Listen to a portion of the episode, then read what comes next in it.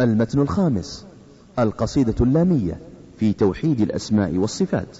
لشيخ الإسلام أبو العباس أحمد بن عبد الحليم بن تيمية الحراني رحمه الله تعالى.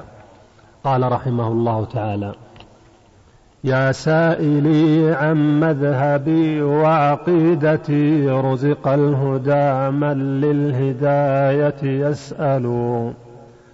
اسمع كلام محقق في قوله لا ينثني عنه ولا يتبدل.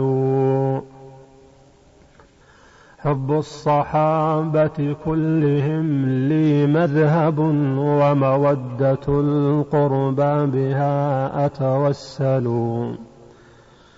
ولكلهم قدر على وفضائل لكنما الصديق منهم أفضل. وأقول في القرآن ما جاءت به آياته فهو الكريم المنزل. وأقول قال الله جل جلاله والمصطفى الهادي ولا أتأول. وجميع آيات الصفات أمرها حقا كما نقل الطراز الأول. وأرد عهدتها إلى نقالها وأصونها عن كل ما يتخيل.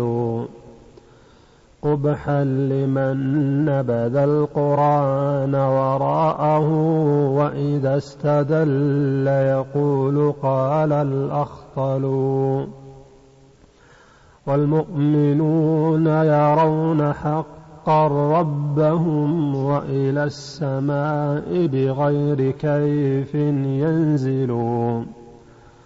وأقر بالميزان والحوض الذي أرجو بأني منه ريا أنهل وكذا الصراط يمد فوق جهنم فمسلم ناج وآخر مهمل. والنار يصلاها الشقي بحكمة وكذا التقي إلى الجنان سيدخل.